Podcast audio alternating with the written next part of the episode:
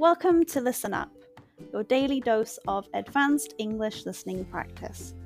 My name is Karen, and I'm your host. Remember, if you want to read along with the audio, go to the English as a Second Language page of my website, onepawinthesand.com slash ESL. The link is in the description. Let's get started.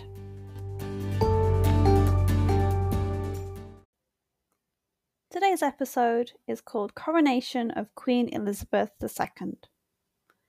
In the annals of British history, few events are as momentous as the coronation of Queen Elizabeth II. Held on this day, 2nd of June 1953, this grand ceremony marked the ascension of a young monarch to the throne, ushering in a new era the United Kingdom. The coronation of Queen Elizabeth II captured the imagination of the nation and the world, symbolizing continuity, tradition, and the beginning of a remarkable reign.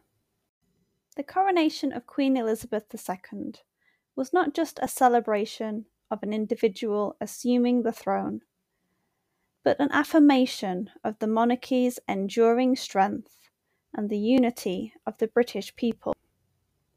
Following the tumultuous years of World War II, the coronation became a beacon of hope and stability for a nation yearning for a fresh start.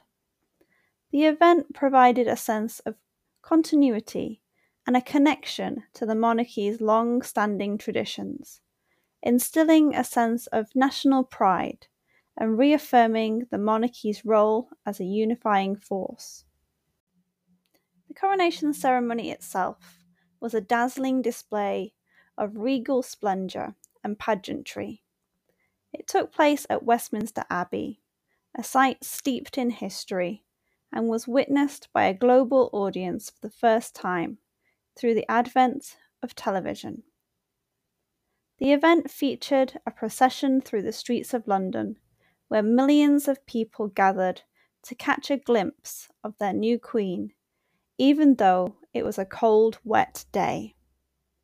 The crowning moment, conducted by the Archbishop of Canterbury, saw Queen Elizabeth II donning the St. Edward's crown, an iconic symbol of monarchy.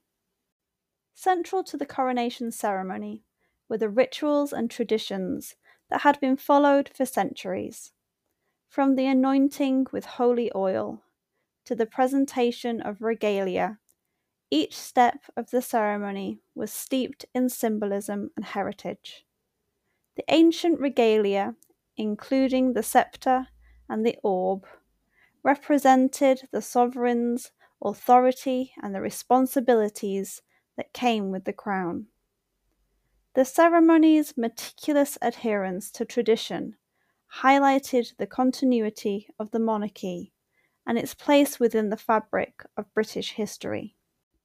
The coronation of Queen Elizabeth II marked a turning point in how major events were experienced around the world.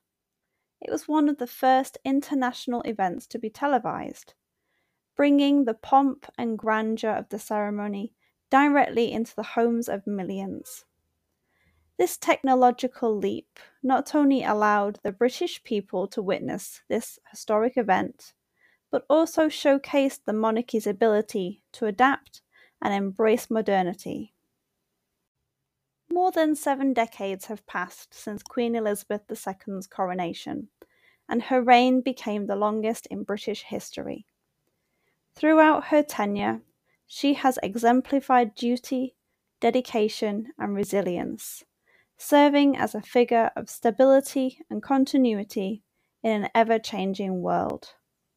The coronation continues to resonate as a pivotal moment that marked the beginning of a remarkable reign, shaping the monarchy's modern identity and securing its relevance in a contemporary society. We have recently had another coronation in England. With the passing of Queen Elizabeth, her son became King Charles III, and had his coronation on the 6th of May 2023.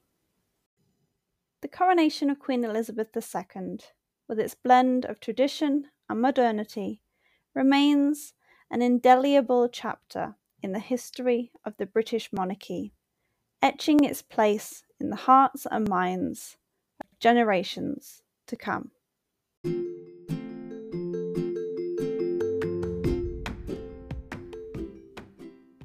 Thank you for listening. I hope you enjoyed learning about what happened on this day in history and practicing your English listening skills. Look out for a new episode each day to keep practicing.